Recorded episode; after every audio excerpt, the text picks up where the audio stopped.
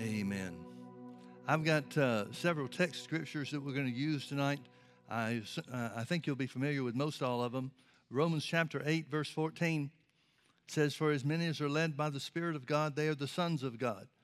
Every child of God has a right to be led by the Holy Ghost. I believe every one of us have a responsibility to be led by the Holy Ghost. Verse 16 tells us how he's going to do that, how he's going to lead us. The Spirit himself beareth witness with our spirits that we are the children of God. Now, in um, John chapter 16, when uh, Jesus is spending the, the Last Supper with his disciples, the Passover, he talks about the Holy Ghost and the work of the Holy Ghost. And one thing that he said, among several things, John chapter 16, verse 13, Jesus said, Howbeit, when he, the Spirit of truth, is come, he will guide you into all truth. For he shall not speak of himself, but whatsoever he shall hear, that shall he speak, and he will show you things to come. Now, I want you to notice two things that he mentions there. One is that he'll guide us into all truth. The word truth there is the word reality. He will guide us into all reality. We know that Jesus said in uh, John chapter 17 when he prayed after the Lord, uh, uh, after the, the Last Supper with the disciple. One of the things he prayed for, John 17, 17, he said, Sanctify them through thy word. Thy word is truth. Well, if the Holy Ghost is going to lead us and guide us into all truth, and the Word of God is truth, then He's going to lead us and guide us in the Word, first and foremost. But then it also it says He'll show you things to come. He'll show you things to come. Now, if He's going to guide us into the truth, and the truth is the Word of God, and we would certainly expect Him to be the teacher, as Jesus said, He'll teach you all things and bring things to your remembrance whatsoever I've said unto thee we would expect him to teach us in the, into the word. But the word gives us direction. So if he's going to be teaching us in the word, he's going to be showing us what God's will and plan and purpose is for our lives. It's up to us to walk in it. It's up to us to, to yield to the leading of the Holy Ghost. Psalm 37, verse 23 says, The steps of a good man are ordered of the Lord, and he delighteth in his way. That Hebrew word delighteth means to bend. So it, really is better to, to read it like this The steps of a good man are ordered of the Lord who bends to the will of God, who yields his will to God's will. Now, if, if the Holy Ghost is going to do these things, and again realize that Jesus is saying that the Holy Ghost will reveal to us, God's not trying to stay hidden. If God's hidden from us, it's not his fault. There must be something that we can do differently or should be doing differently to find the direction of God in any situation and in every situation. I've been uh, thinking a lot about here over the last couple of weeks. There are a couple of stories that, uh, that people have told me, and, and the people that told me were, uh, have been with our church for a long time. And I don't know why I didn't know these things before. But there have been a couple of uh, things that uh, uh, people have told me about how they came to the church and how God led them here and things like that. And it got me to thinking about some other things that I remember hearing about in times past. And I've been thinking about and meditating on the organizational skills of the Holy Ghost, the way He orders things, the way He arranges things. Look with me to Acts chapter 2. Acts chapter 2, it tells us about the day of Pentecost and the outpouring of the Holy Ghost. We'll start in verse 1. It said, When the day of Pentecost was fully come, they were all with one accord in one place. Remember, Jesus had said to them, Wait in Jerusalem, tarry in Jerusalem until you be endued with power from on high. So they're doing that. And suddenly there came a sound from heaven as a rushing mighty wind, and it filled all the house where they were sitting. And there appeared unto them cloven tongues like as a fire, and it sat upon each of them and they were all filled with the Holy Ghost. Nobody was left out. Some people complain about or wonder about whether or not it's God's will for everybody to be filled with the Spirit. I know a lot of people in, uh, in my experience have said that it's not God's will for everybody to be filled with the Holy Spirit. Some people um, are filled with the Spirit and speak with tongues. Other people are filled with the Spirit but don't speak with tongues. There's a thousand and one different variations of what people believe. But the Bible, in every case where the Bible tells us somebody was filled with the Holy Spirit, talking about this supernatural experience of receiving the Holy Ghost, every time the Bible refers to it, they all spoke in tongues. So they all were filled with the Holy Ghost and began to speak with other tongues as the Spirit gave them utterance. And there were dwelling in Jerusalem Jews, devout men out of every nation under heaven. Now, when this was noised abroad, the multitude came together and were confounded because every man heard them, the 120 disciples, heard them speak in his own language. And they were all amazed and marveled, saying one to another, Behold, are not all these which speak Galileans? And how hear we every man in our own tongue wherein we were born? Parthians and Medes and Elamites, and the dwellers in Mesopotamia and in Judea and Cappadocia and Pont- uh, Pontus and Asia, Phrygia and Pamphylia, Pamphylia in Egypt, and the parts of Libya around Cyrene, and strangers of Rome, Jews and proselytes, Cretes and Arabians, we do hear them speak in our tongues the wonderful works of God. Now, I want you to notice it says twice there, we hear. It doesn't say they're speaking our language. It says we hear them in our own language. Now, that doesn't mean that they weren't speaking these languages, but you would certainly understand, and this is what bewilders them all these people from these different lands and countries. They know these Galileans don't have the kind of education to have picked up all these different languages. So it's possible, certainly, that the Holy Ghost is impressing upon people to speak in other tongues, unknown tongues to the speaker, but not unknown to the hearers. But it's also possible, and I, I have to tell you, I kind of lean in this direction. It's also possible that when they spoke with other tongues, God did a miracle in the hearers' ears and heard them speaking in their own languages. Now we know what they were speaking. The crowd identifies what they're speaking. We hear them speak the wonderful works of God. We hear them speak the wonderful works of God. Folks, this was one of the most supernatural things that could possibly have happened. And notice how it's orchestrated. Now, the day of Pentecost is, is uh, uh, recognized primarily by the church as being the day that the Holy Spirit was poured out. But it corresponds to the Hebrew ritual or feast. And the, the Feast of Pentecost literally was the Feast of Harvest. Now, I think it's kind of neat how that God identified the outpouring of the Holy Ghost with the Feast of Harvest.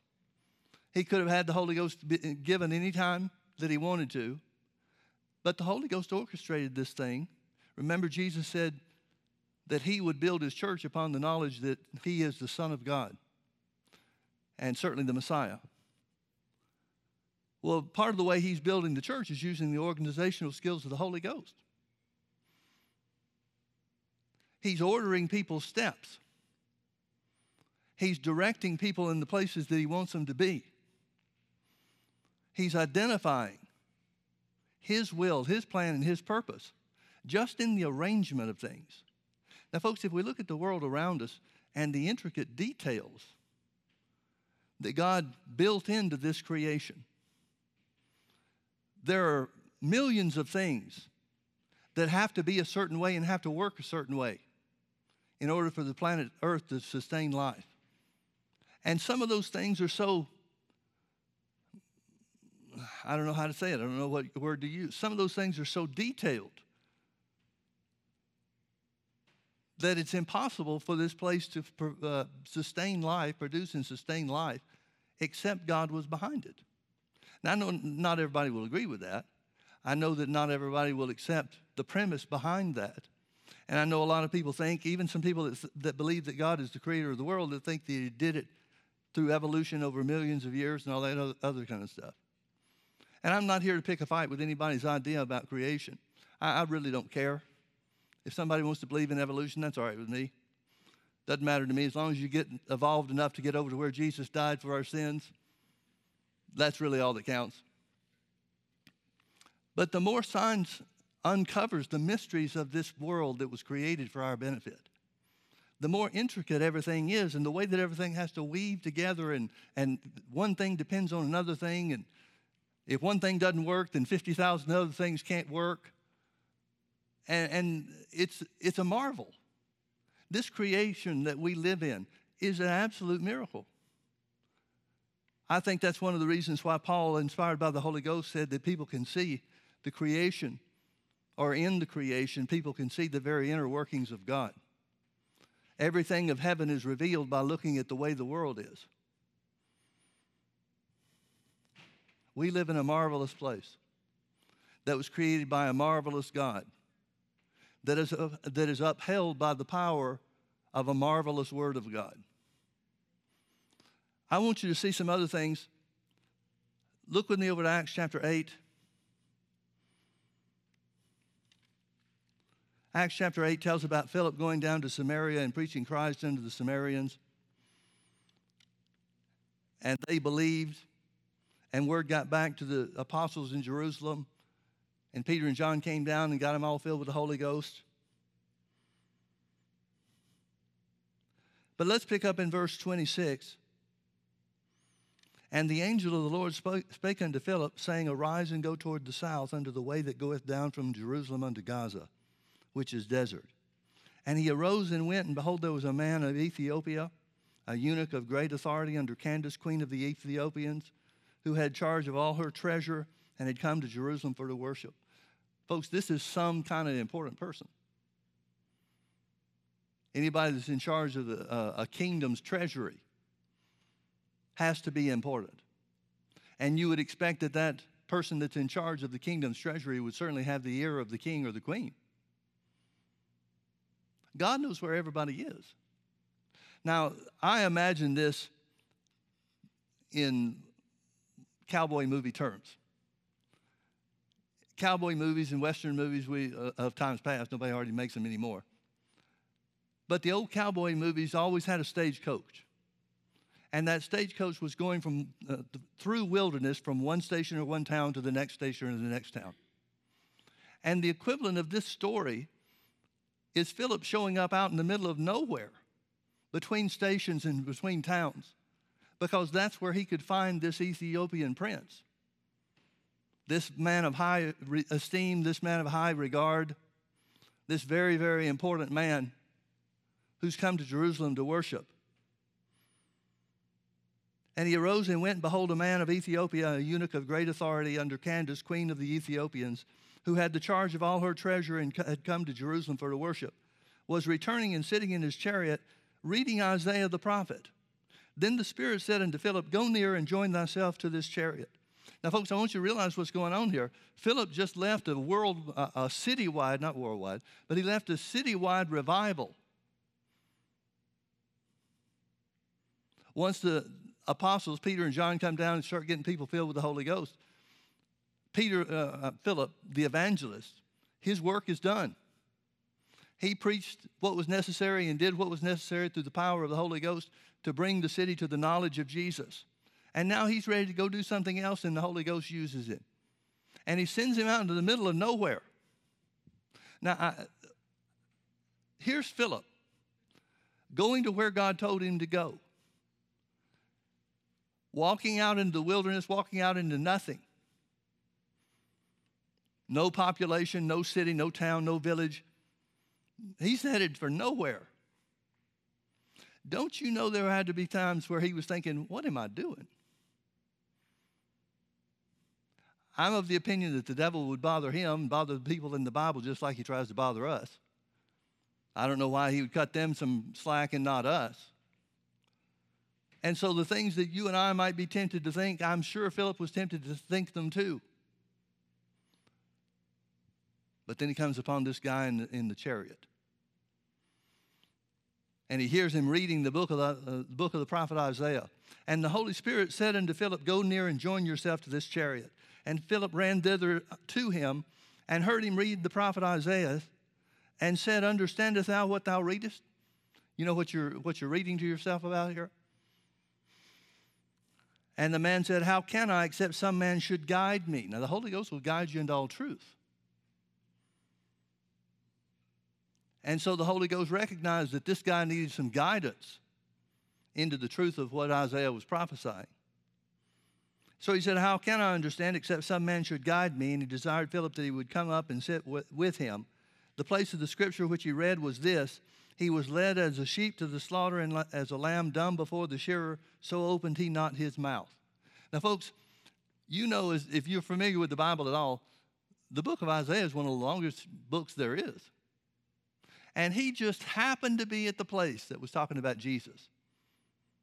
And there's not a whole lot of the book of Isaiah that would be or would qualify for that particular type of thing. Isaiah prophesies about a lot of things. Isaiah, the book of Isaiah, covers a lot of historical accounts, and he just happens to be at the place that's talking about Jesus. Anybody believe that was coincidence? The steps of a good man are ordered of the Lord, and he delights in his way. I believe this Ethiopian eunuch qualifies as a good man, and I know Philip does. Verse 33 In his humiliation, his judgment was taken away, and who shall declare his generation? For his life is taken from the earth. And the eunuch answered Philip and said, I pray thee, of whom speaketh the prophet this? Of himself or some other man? Then Philip opened his mouth and began at the same scripture and preached unto him Jesus. And as they went on their way, they came into a certain water, and the eunuch said, See, here is water. What doth hinder me to be baptized? So he must have told him about being saved and being baptized. He's probably gotten him saved before they come up on the water, and then they just happened to pass some water, and he said, Well, look, you talked about water baptism. Let's do this. Let's use this for that purpose. And Philip said, If you believe with all your heart, you may, meaning may be baptized in water. And he answered and said, I believe that Jesus Christ is the Son of God. And he commanded the chariot to stand still. And they went down both into the water, both Philip and the eunuch, to be baptized, and he baptized him. And when they were come up out of the water, the Spirit of the Lord called away Philip, that the eunuch saw him no more, and he went on his way rejoicing. But Philip was found at Azotus, and passing through, he preached in all the cities until he came to Caesarea. Now, folks, Philip is one of the ones that Paul and his company, including Luke, who is the writer of the book of Acts, this same Philip was the evangelist in chapter 21 that had the seven daughters that prophesied that Paul came to his house on his way to Jerusalem, and going after that, he was going to go see Rome. That was where uh, uh, Barn, um, oh, what's the name of the, the prophet that came down? Anybody know? Agabus. Thank you. Agabus the prophet came down, and remember, he prophesied to, uh, to Paul and everybody that was there about him being taken captive. And Paul convinces them, Yeah, I know this is going to happen. This is what God has for me to do. He convinced them when they were unable to convince him not to go. Luke had every opportunity to interview Philip personally about these things. Now, he writes it like it's ho hum. He writes it like, well, yeah, sure, Philip was translated. He disappeared and appeared in another place. Can somebody tell me what that's like? I have never been translated.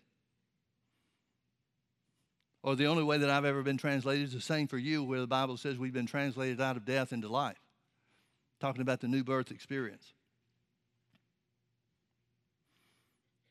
This is such a miraculous thing that's just kind of passed over or casually identified as, oh, yeah, and Philip disappeared. And then he reappeared over in Azotus. And then he just went about preaching Jesus in all the cities around about till he got to Caesarea. Philip left, left a citywide revival to go minister to one man in the middle of the wilderness and then he was translated after his baptism. What do you think the eunuch thought?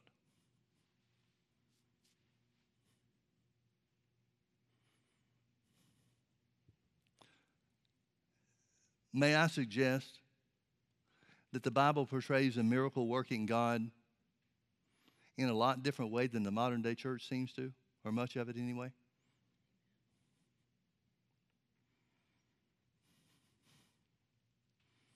Turn with me to Acts chapter 9.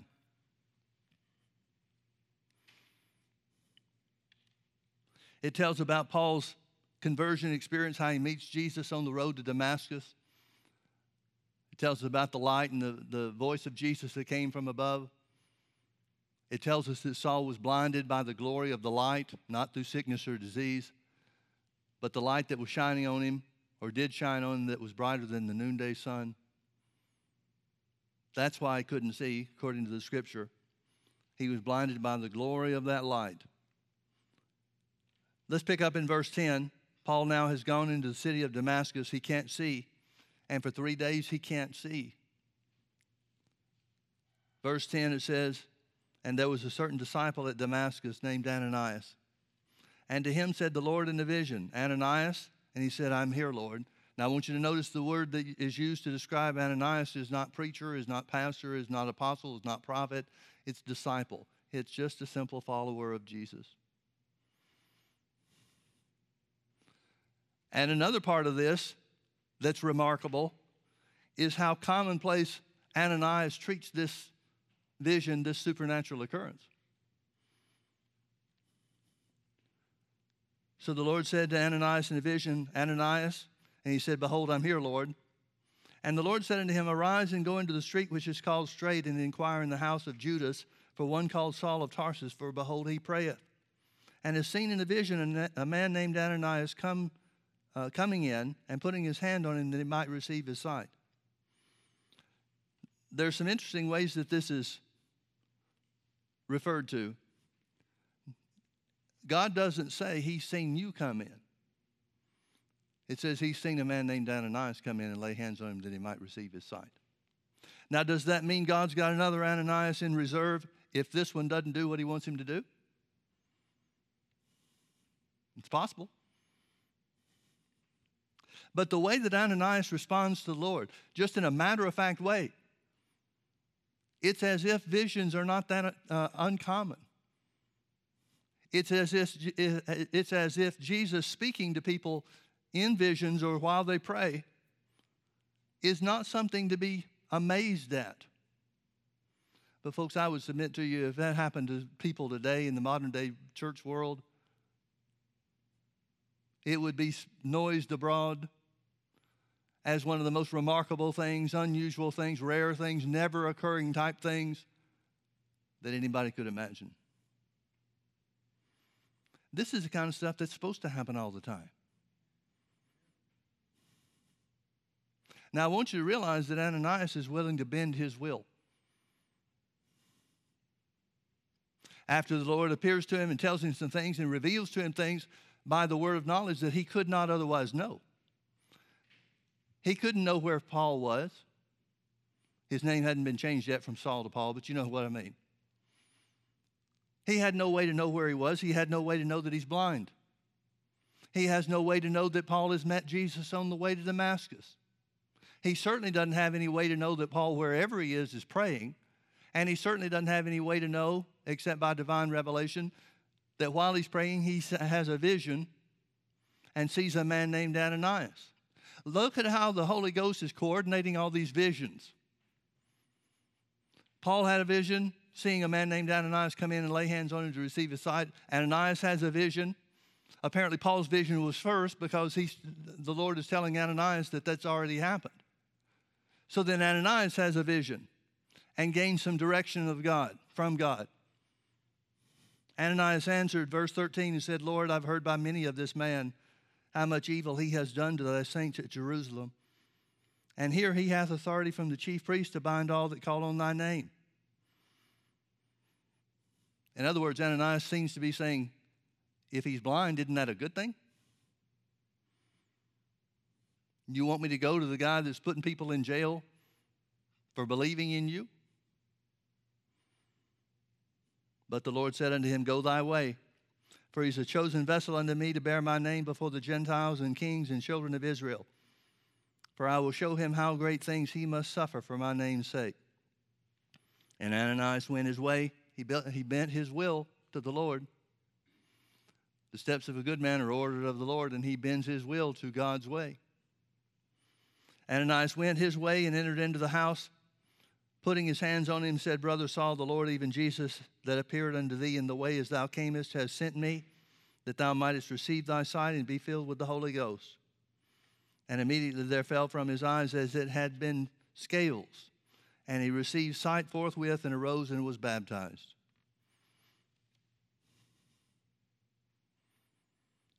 Look at the way the Holy Ghost is ordering things.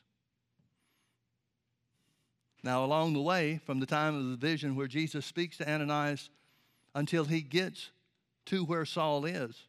Ananias has additional information. We don't know how he got it. Again, it has to be a revelation, it has to be a word of knowledge of some type or in some form, but we don't know if he had another vision. We don't know if the Holy Ghost said something to him. But we do know that Ananias is aware of the fact that Paul has not yet been filled with the Holy Ghost. He calls him Brother Saul, so he believes that he's saved. You wouldn't call a, a, a sinner brother, would you?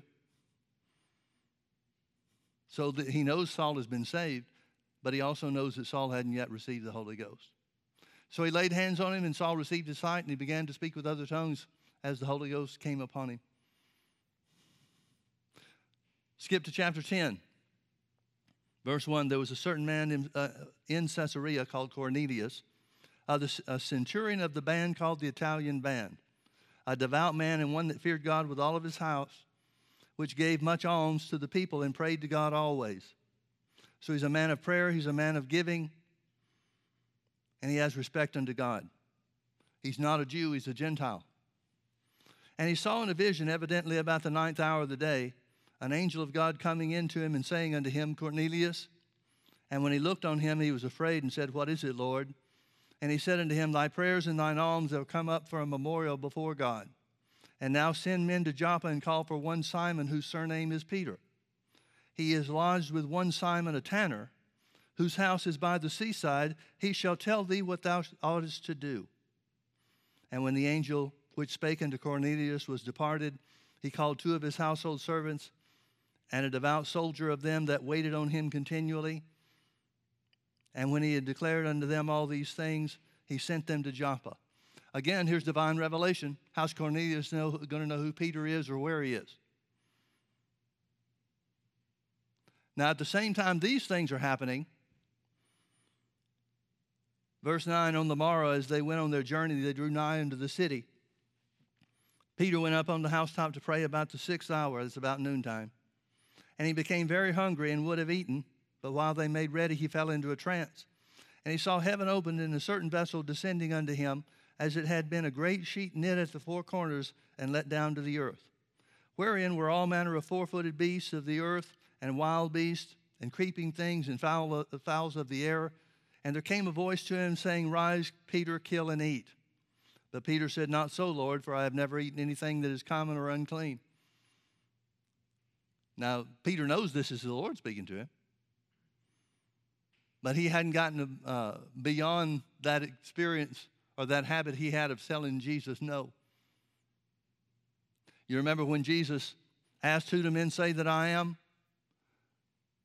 At Caesarea Philippi, the disciples answered and said, Some say you're John the Baptist reincarnated, some say you're Elijah reincarnated, or Jeremiah or one of the other prophets. Jesus said, Who do you say I am? Peter answered and said, Thou art the Christ, the Son of the living God. You remember what Jesus said to him? Jesus said, Blessed art thou, Simon Bar Jonah, for flesh and blood has not revealed this unto you, but my Father which is in heaven. That's when he says, Upon this rock, the knowledge of who Jesus is, the fact that he is, or the knowledge of the fact that he's the Messiah. He said, I'll build my church. And then it tells us that from that point forward, he began to clearly teach them and tell them that he was going to Jerusalem, he'd be taken captive, he'd be killed, and then he'd rise again the third day. And then Peter rebukes him and takes him off to the side and says, Not so, Lord, this isn't going to happen to you. You remember what Jesus said, how Jesus addressed that? He said, Get thee behind me, Satan for thou uh, art an offense unto God. Now, he's not saying that Peter is Satan, but just as the same way that Peter was influenced by the Holy Ghost, as Jesus said, the Father revealed this to him. Now he's being influenced by the devil, saying no to what Jesus is telling him is going to happen. Apparently, he's not gotten over that yet. Because Peter says, No, I've never eaten anything unclean. Not about to start now. And Jesus said, What God has cleansed, call not thou uncommon. This was done thrice, three times, and the vessel was received up again into heaven. Now, while Peter doubted in himself what this vision which he had seen should mean, behold, the men which were sent from Cornelius had made inquiry for Simon's house and stood before the gate. And they called and asked whether Simon, which was surnamed Peter, were lodged there. And while the, Peter thought on the vision, the Spirit said unto him, Behold, three men seek thee. Arise therefore and get thee down, and go with them, doubting nothing, for I have sent them. Finally, the Holy Ghost just has to say, Peter, go with the people that are at the front gate, and don't question anything else. So the next day, uh, the men that are there tell about what has happened, about how Cornelius sent them to this house.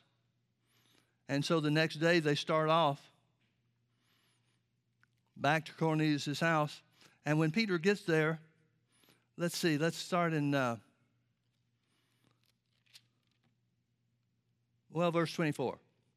And on the morrow, after they had entered into Caesarea, and Cornelius waited for them, he had called together his kinsmen and near friends.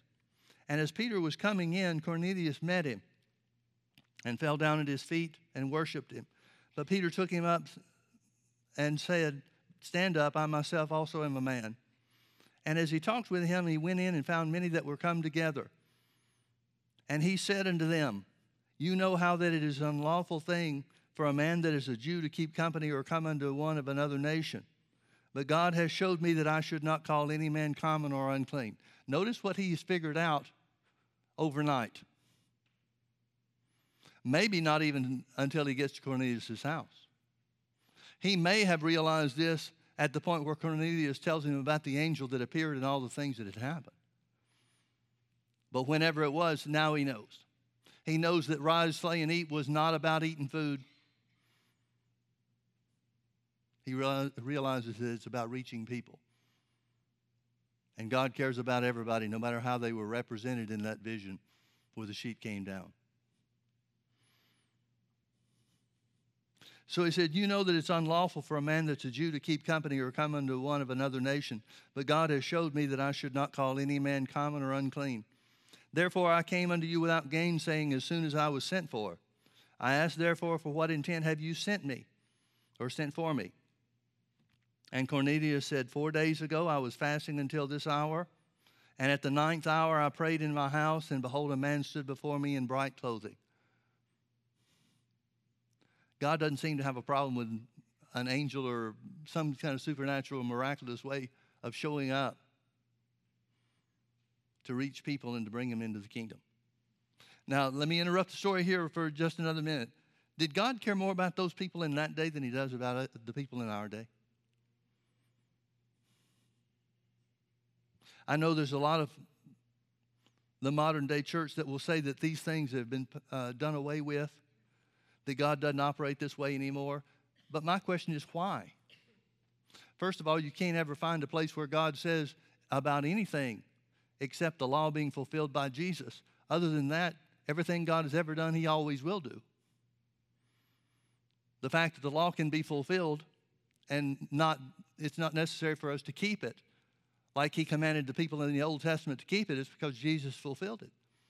We don't have to keep the 630 commandments of Moses we have one new commandment, and that's to walk in love. But that doesn't show any, any change in God Himself. So why wouldn't He do this kind of stuff today? If they happened, if these things happened in the book of Acts, or if they happened at any time period in the history of the church, then it had to be God's will for it to happen, didn't it? It's not going to happen contrary to his will. Well, has his will changed?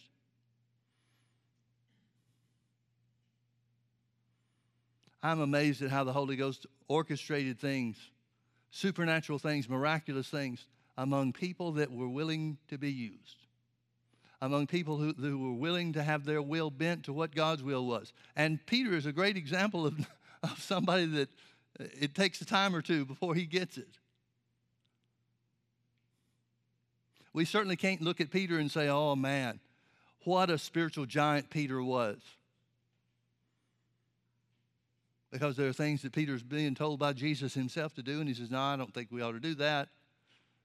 I've never eaten anything unclean. We can't do that now. Doesn't sound like a spiritual giant to me. Don't get me wrong. He had a spiritual giant's impact on the church. And I'm not faulting him for not understanding in the way he operated in certain things. But remember also later on in the book of Acts, it tells us that when Jews came from uh, Jerusalem to Antioch, Peter had gone to Antioch and there were miracles and signs and wonders that were taking place in this Gentile church. Paul was there at the time that he went. And Peter was just floored by the miraculous works that God was doing among that church. But then when the Jews from Jerusalem came down, Peter separated himself from the Gentiles and wouldn't eat with them anymore, remember? Paul had to call him out in public. Paul very, very clearly and plainly said, Before the Jews came down from Jerusalem, you were eating bacon with the rest of us. Not anymore. What happened? What changed? One of the contrasts I see between Peter and Paul. Paul was certainly more educated in spiritual things or in the Old Testament, the law and the prophets and such, than Peter was. Peter probably had a good working knowledge of it as any uneducated person would. But anything that God told Paul to do, he jumped in immediately with both feet. Peter, not so much. He got there. And so he was just as pleasing to God as Paul or anybody else would have been. But it sounds to me like Peter was a little bit a better example of what normal people are like. Oftentimes we're hesitant to jump into something that's different from what we're accustomed to. And that might especially be true when we come to the, to the, the things of God, miracle working power of God that we've never had experience with before. But now Peter's got it. So look at how the Holy Ghost is orchestrating these visions too. Cornelius' vision, the divine revelation he has about going to get Peter and where he is and so forth. Peter's vision. And finally, figures out what it means. Isn't it interesting that the Lord didn't come out and specifically say about the vision even after the third time? Peter, I want you to realize that the, that the animals, clean and unclean, in the sheet, in the vision that you've seen, it's talking about people. The Gentiles are just as important to me. God speaking, this is as if God was speaking for himself, than the Jews are. Isn't it amazing some of the things God doesn't say? You remember in the Old Testament when uh, uh, Samuel the prophet went down to Jesse's house after uh, Saul, King Saul, had disobeyed God several times, and God told the prophet, Samuel that he was going to pick somebody after his own heart that would take Saul's place.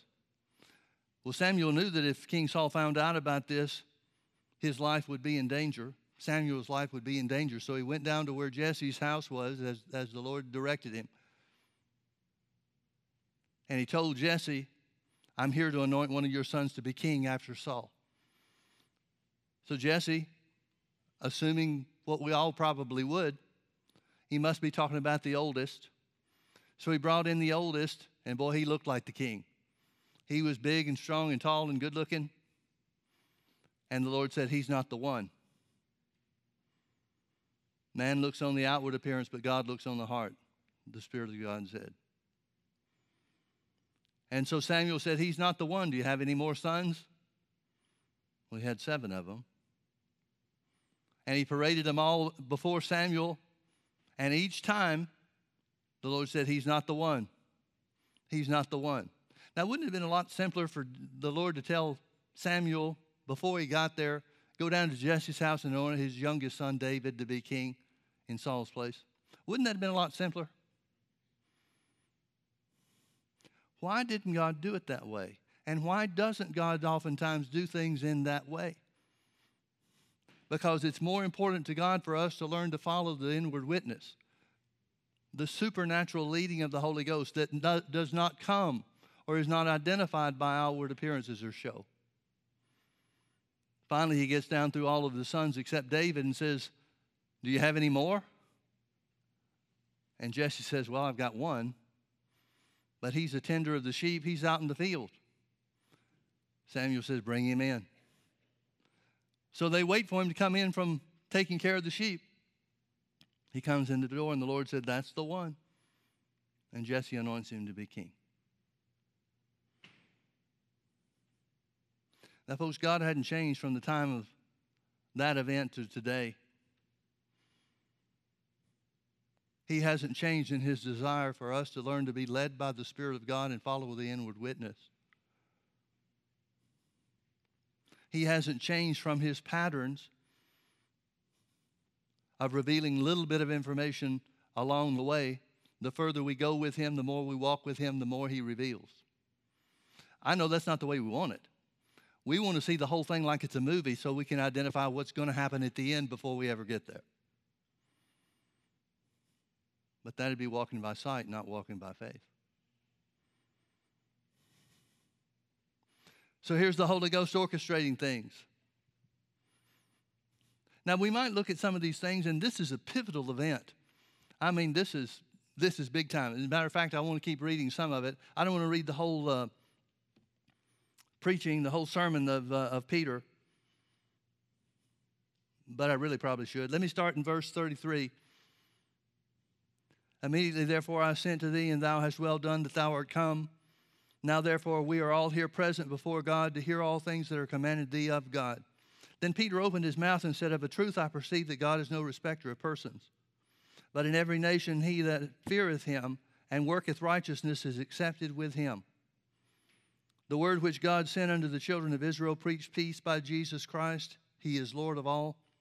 That word I say you know, which was published throughout all Judea and began in Galilee after the baptism which John preached, how God anointed Jesus of Nazareth with the Holy Ghost and with power, who went about doing good and healing all that were oppressed of the devil, for God was with him.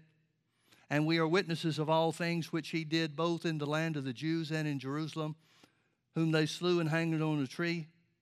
Him God raised up the third day and showed him openly, not to all the people, but unto witnesses chosen before of God, even to us, who did eat and drink with him after he rose from the dead. And he commanded us to preach unto the people and to testify that it is he which was ordained of God to be the judge of the quick and the dead. To him give all the prophets witness that through the name his name whatsoever believe whosoever believeth in him shall receive remission of sins. Remember in John chapter 20 when Jesus appeared to the disciples and breathed on them and said, Receive you the Holy Ghost? He said, Whosoever your sins you remit are remitted unto them, whosoever your sins you retain are retained. Peter's explaining what that means. Remission of sins belongs to whosoever believes in Jesus. While Peter yet spake these words, the Holy Ghost fell on all them which heard the word. And they of the circumcision which believed were astonished, as many as came with Peter because on the Gentiles also was poured out the, the gift of the Holy Ghost, for they heard them speak with tongues and magnify God. Then answered Peter, Can any man forbid water, that these should not be baptized which have received the Holy Ghost as well as we? And he commanded them to be baptized in the name of the Lord. Then prayed they him to tarry certain days.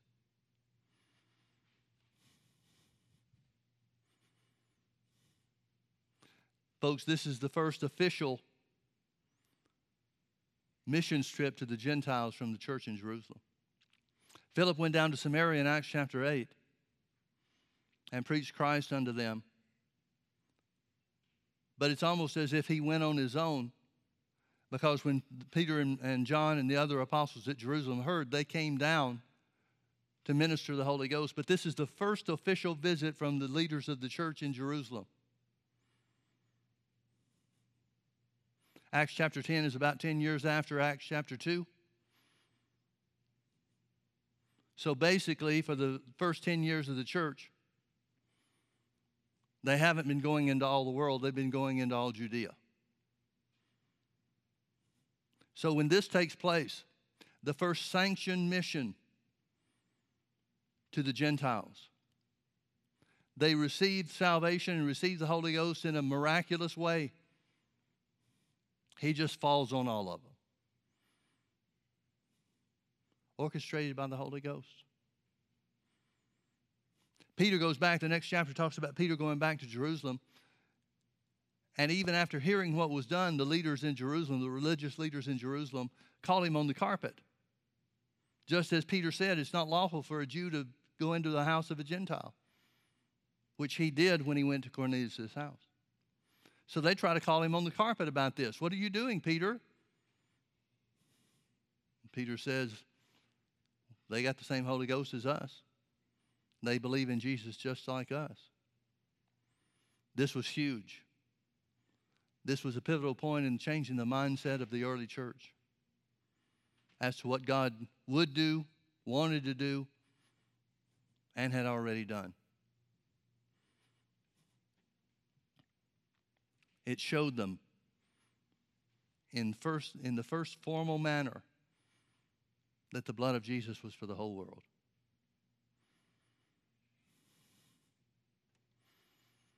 I just marvel at how the Holy Ghost orchestrates things. I just marvel at how the Holy Ghost guides us individually and as a church body into the truth of God's will. Uh, truth of God's will. There was a, a story I heard uh, some years ago about a, a man that was a missionary in Africa. He and his family were missionaries in Africa, and his eyes were really weak. I don't know what he knew about faith. He wasn't of what we would call faith people or faith groups, if there be any such thing. And some way or another, out in the, the missionary work that he did, he broke his glasses. And he was severely handicapped by not having his glasses, not being able to see. They were in such a position that they couldn't call back to the States. This was many years ago before lines of communication were what they are now. And so when he broke his glasses and, and found that they were beyond repair, he just cried out to the Lord and said, Lord, I don't know what I'm going to do. Am I going to have to leave the missions work that you've had us establish for so many years? The good things that are taking place? Are we going to have to go back home now and lose all of this that we've done? Their finances were such that not only would it cost a fortune to get back from the field, they might not have the funds to return. So it was a critical situation for him. But the next day, a container arrived from one of the churches that were supporters of theirs back here in the States. And they went through all the, the stuff in the container. There were many things, comfort things that the people from uh, uh, the church had sent to them. But you know what he found in there? He found in one of the boxes. And in these boxes, people were writing notes to them. He knew who it was that was sending things to them. And this particular box was uh, identified by the letter that was in it as to who it was. And he took all the things out of the box, and these things were such a great blessing. And they're looking at it was like Christmas for them, you know. And at the bottom of one of these boxes there was a set of eye, a pair of eyeglasses. He knew who they, whose they were because of the, the note, the letter that was in the box, contained in the box. And this shipment, this container, had been prepared six months beforehand. Six months beforehand. It took a long time in those days for the thing to even get there. And so, six months before, this person that was had something to do with this box lost his glasses. He didn't put it there because God told him to. He just found that his glasses were missing. He had nowhere to know, no way to know where they were. He didn't think about checking the, the uh, container. It was already packed and sent anyway. So, six months before this guy, this missionary, would need glasses, he had a guy another guy in another part of the, the world who had the same prescription as him happened to misplace his glasses and ship them off in a box that he never intended for them to go in. I want to read a final scripture to you from Isaiah chapter 65.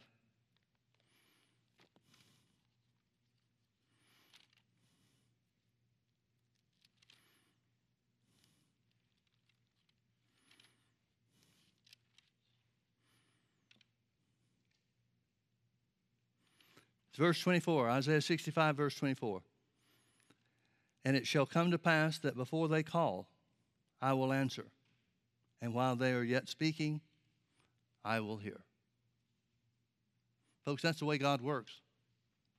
He works to get us in a position for our needs to be met before we ever know about a need that we might have. The steps of a good man are ordered of the Lord. He bends his will to God's. I believe that we ought to believe for the Holy Ghost to do things like this in our day. I believe we should believe, actively believe, for visions and dreams and appearances of angels. Not because we want something just to tickle our fancy, not because we need some kind of physical evidence to believe, but because the Holy Ghost is set in the church to bring revelation to us, to operate in power, to bring us utterance. And God wants to do the same thing in our day as He wanted to do in the book of Acts. And the reason the book of Acts is given to us and saved for us is so that we would know what He wants to do. We would know the ways that He does things. We would know what's available to us. Again, I think it's a marvelous sign that Pentecost is the feast of harvest. Therefore, the work of the Holy Ghost, the one who was given to the church, the one who's in you and me, operates to bring forth that harvest. Let's pray. Father, thank you for the Holy Ghost. Thank you that you never change, your will never changes, and the Holy Ghost does the same things today as he did in the book of Acts. In fact, we're living our part of the book of Acts today. So, Holy Spirit, we thank you for guiding us into all reality. Guide us into the reality of the supernatural. Guide us into the reality of God's goodness and His willingness to reveal Himself and to extend His hand in power to bring people into the kingdom of God. Holy Spirit, we seek for you to operate in visions and dreams, not according to our will, but according to yours. Exalt the name of Jesus, Holy Spirit, by manifesting your presence and displaying your power and appearing unto men, that all may know that you are alive, that all may know that Jesus is the risen Savior, that all may know your power carry or your name carries power just like it did in the book of Acts. We ask you these things believing, knowing that it's your will to do exactly as we've asked. In Jesus' name, amen. Amen. Say it with me. Thank God for the Holy Ghost. Amen. God bless you. Thank you for being with